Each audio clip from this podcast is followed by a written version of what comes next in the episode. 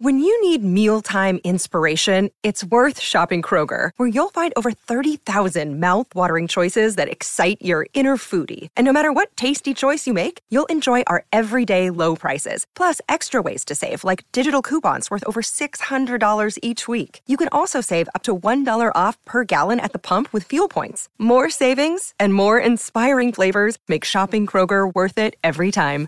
Kroger, fresh for everyone. Fuel restrictions apply. Listen, this is this is freelancing advice in general. Charge more. Charge more. Hello, hello. What's up and welcome back to another episode of the Freelance Friday podcast. Are you someone who's thinking, "Yes, 2022 or whatever year you're watching this, this is going to be my year. I am so ready to do my own thing. I'm ready to work in my pajamas or at a co working space or wherever you work best. I want to work for myself. I want to take my side hustle full time. If that sounds like you, definitely keep on listening. Or even if you're somebody who is thinking of introducing a new revenue stream, maybe you are working predominantly with clients right now and you want to move into something a little bit more passive or vice versa, this should help you out as well. I've done a couple of episodes on, of the podcast and videos on my YouTube channel about what you should do before leaving your day job. I definitely recommend checking those out, so I'll link them for you all. But this episode is really meant to unveil some of the secrets that enabled me to get to that point. The first thing that I feel like nobody talks about is that when you are side hustling, you should be super niche. Now, listen,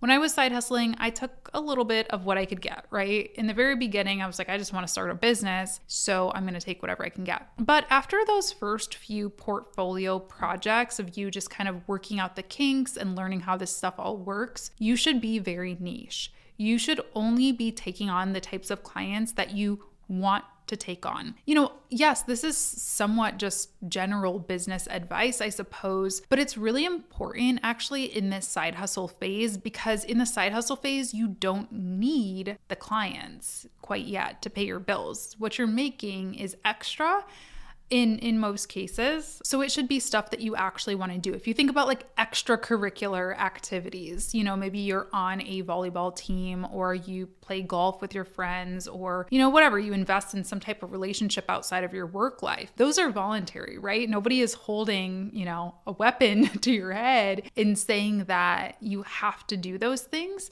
So you're going to choose the things that are the most important to you. You're going to spend time with the friends who matter most to you and you're going to say no to some of those more casual casual acquaintances. And that should be the same thing, the same mindset for a side hustle. If you start taking on everybody under the sun who wants to work with you, the problem is you are going to have this portfolio that is all over the place. So when it's time for you to go full time in your business, no one's going to know what you really specialize in. And you're probably also not going to do a great job with all of those clients. You know, you should be taking on clients that you really want and that you're really excited about the niche because that way you are going to really blow it out of the park for them, knock it out of the park for them, and really perform and have good numbers and good results to put into your portfolio, it's going to help you a lot more when it comes time to do it full time. The next thing to think about is investing in your education now. You know, I think a lot of people wait until they're full time to take a course, to go to a conference, to do all those things because then they realize they need some particular skill or they do it maybe for the networking, which is valuable. But you can do that stuff before too. And again, you can do that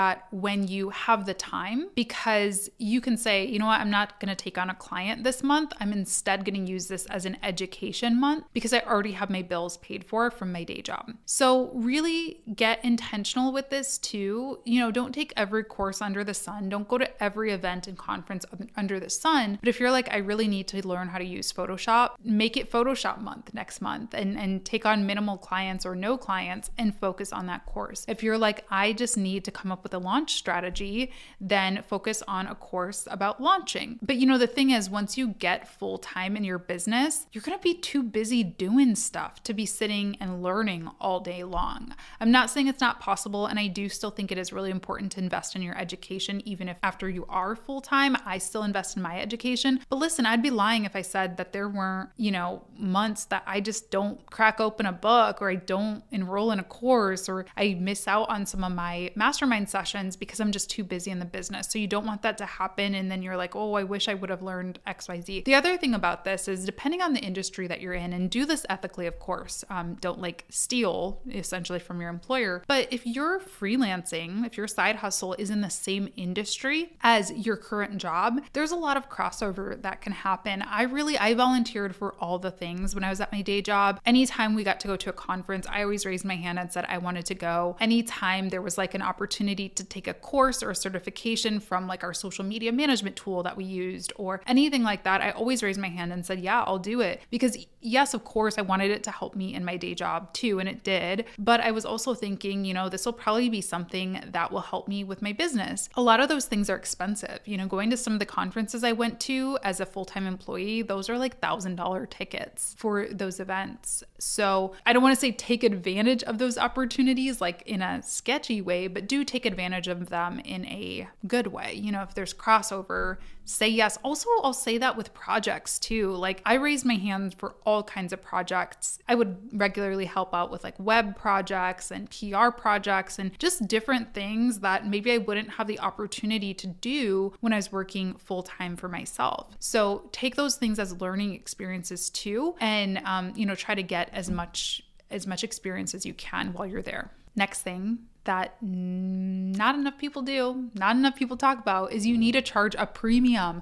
Listen, this is this is freelancing advice in general. Charge more. Charge more, but particularly when you're side hustling, actually. I think people go at it from the opposite view a lot and they say, well, I'm only side hustling. Like, I don't have, you know, 40 hours to dedicate to this client. So I am going to let them pay me less. When really it should be the opposite it should actually be, again, thinking back to that extracurricular activity analogy I used, you should be working with clients who are like, you're excited about these projects. You're not begging them to take a chance on you. It's actually the opposite. Of course, you have to be realistic. If a client does need you 40 hours a week, well, first of all, that's not a client, that's a job. But, you know, if there are things that you can't do, there are events you won't be able to go to because you can't travel because you have a job, or, you know, there's times you're not available or whatever, sure, then take that into account. You, of course, want to charge what's fair for the client, but in most cases, that doesn't matter. Like, I was working the same amount of hours on client work as a side hustler and as a full time freelancer. I just took on more clients actually when I was full time freelancing. And actually, I would even argue that maybe they're getting less value that way because now they're competing for my time a little bit more because I have to take on more clients to pay the bills. You understand? So charge a full rate while you're side hustling. Do not give discounts, the side hustle discount. You know, of course, maybe like I said about niches, you might need to take on a couple of portfolio projects just to, you know, get the experience, get the testimonials, things like that. Same thing for the rates. Of course, maybe you take a couple of lower price projects, but after that, go into full rates. Your rate should be no different if you're a full time freelancer and if you're a side hustle. That shouldn't really matter, assuming the role is not super travel heavy or you're not on the phone 12 hours a day or whatever the case may be. So, yeah, this is something a lot of us mess up about. I certainly did. I was just kind of like taking on whatever. And my goal, like my my thought process was I need to take on volume so I can get out of here, so I can go full time. So if that means I'm taking on 10 $500 projects. I'm just going to do it, suck it up, hustle, hustle, hustle, and I'll figure it out later. That's what I tried to do. I mean, it worked out for me in the long run, but I think the smarter thing to have done would to have said, I'm going to work with two $2,500 clients, even if that means I'm sticking around a little longer at my day job, but I'm really building up that solid reputation for myself. I'm building up those systems in the back end of my business. You know, I'm really doing things right versus just hustle, hustle, hustle, and then, you know, feeling really stressed. And then again, going into the same thing with the niches is not doing a great job all the time, not always having something to point to in my portfolio that I'm super proud of. Quality over quantity I would say is definitely is definitely something to keep in mind. I just mentioned this a little bit, but the next thing I want you to think about doing is setting up kind of the bones or the infrastructure of your business before you go full time. What I mean by that is developing your systems, so your SOPs, your standard operating procedures, setting up your client management system, setting up your email system, setting up, you know, your your payment processors, getting your LLC if you haven't yet, setting up your business bank account, finding an accountant, like all of these things are actually so annoying. Um, they're those little things in business that you're like, I just gotta, you know, fill out a form. It's not that hard. And they're not that hard. But wouldn't you rather be able to run to your bank after work or on your lunch break when you're getting paid at your day job and take care of a business bank account rather than take a whole you know, half a day off of your business where you could be making money and just get it taken care of then. Besides just the, you know, annoyingness of it all, of having to go to the bank and do all these errands and stuff, you also just want to be landing in a good place. So you don't want to leave the structure of a day job and have, you know, your money is being deposited every two weeks and, you know, everything's really systematized to just chaos because that makes it really hard. It's a really hard adjustment regardless of how organized you are. Things are just different, but you want to be really landing in a soft space, I guess, and um, making sure that all of this stuff is set up and ready to go. In addition to all of those financial and maybe some of that legal stuff, which a lawyer, an accountant, they can all help you with. Again, it's great because you have your day job money still, so use that to pay for some of those things. That can add up $200 here, $200 there, it adds up. Um, in addition to that, you also will want to build the bones of your online presence. So build a website. You know, building a website takes time. I, all the time, I'm like, oh yeah, I can just put a website together real quick. No, it ends up taking me like three months to build myself. If you're gonna work with a designer, they book out they take time if they're a good designer. So, you know, you want to invest in that stuff and play the long game with some of those things. So you're not scrambling to put something together the day that you go full time freelance and realize, oh my gosh, I really need a website. All of the infrastructure stuff, by the way, is covered in the Online Business Launch Lab. If you are not new around here, you've heard me talk about it before, but actually, doors are closing at the end of this week um, or, or Monday, I guess. So if this is something that you're listening to, you're thinking, I'm side hustling and I am ready to get some of this infrastructure set up, I'm ready to sort of build the bones of my business and develop a launch plan and exit strategy, all of that stuff, then the Online Business Launch Lab is going to be a great place for you. It's an eight week course. You get to keep all the lessons and rewatch them at your own pace, though, as well.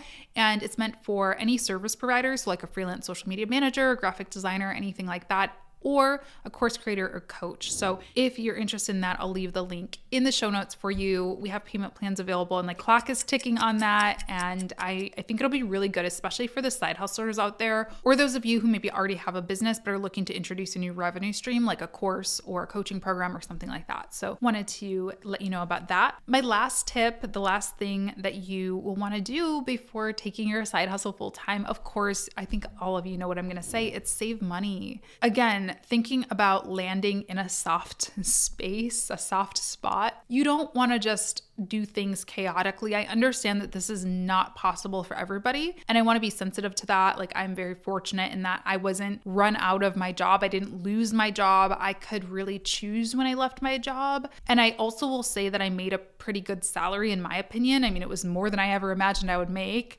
uh, at that point in my life. I grew up without a lot of money at all. So I was fortunate in that I was able to save money. Okay. So I understand my my privilege there. But if you can help it at all, it really, really helps.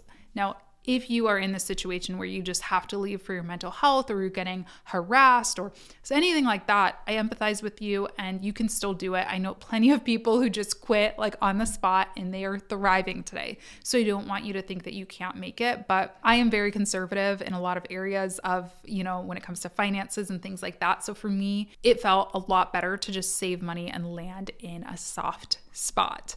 So I you know, I've done a lot of research on this. I've talked about this many times before, but general financial advice ranges from like three months of expenses, six months to 12 months. It really depends, I think, on your comfort level and your willingness to take on risk. For me, when I left my job, I was in my early 20s, mid 20s, I guess. I didn't have children, I didn't have a husband, I didn't have a mortgage, I didn't even have a dog. So I was in a area where it could be a little bit more risky, I think, than if I had four kids, a husband, two mortgages, you know, um, I was taking care of my mom. I would have probably wanted to save a lot more money than I did. But I'll be honest about exactly how much I saved. I don't think I've ever shared this. I was looking back at bank statements and I think I had saved pretty close to $20,000 when I quit my job. And I did the math on this. I don't know, you know, $20,000, that might sound like a lot to some people. That might sound like nothing to some people. You might be like, wow, you're living on the edge. To me, that was a lot of money. I mean, like I said, I didn't grow up with a lot of money at all. So to even have $20,000 in my bank account was like, what?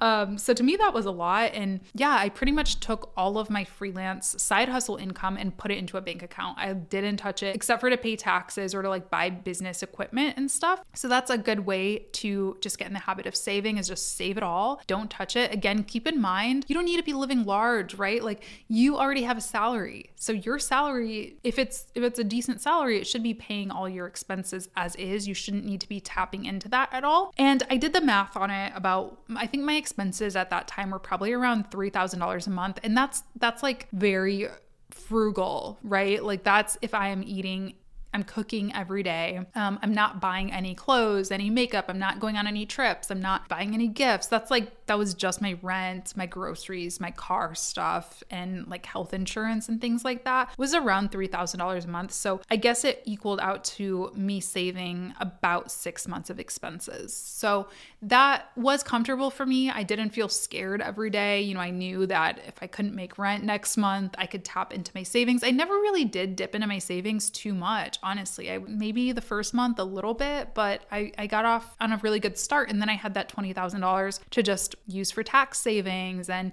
as kind of an emergency fund and things like that. And then, you know, it grew from there. But so obviously, you know, the more that you can save, the better. If you can save 40,000, 50,000, great, good for you. That wasn't realistic for me, but do what you can do. And the reason it's it's such a good idea to save money is because again, you're going to be saying yes to people you want to say yes to and not saying yes out of desperation. If I just needed to pay the bills, listen, there's a lot of things I would do to pay the bills. There's a lot of clients I would work with just to pay the bills, but they're not going to be in your desired niche. You're going to be kind of all over the place, taking what you can get. You're probably going to be taking low rates. You're probably going to be, you know, doing things that maybe you don't agree with. So you want to make sure that you have that cushion so that you can be a little bit picky. And then, of course, if wild things happen in the world in the business in your personal life you know life life happens okay? Um i think 2020 2021 2022 please let things get better. But these years have taught us a lot in that things can change in the blink of an eye with our health with the world with our businesses with the economy. So having some cushion in the bank account is a good idea. All right those are my five secrets to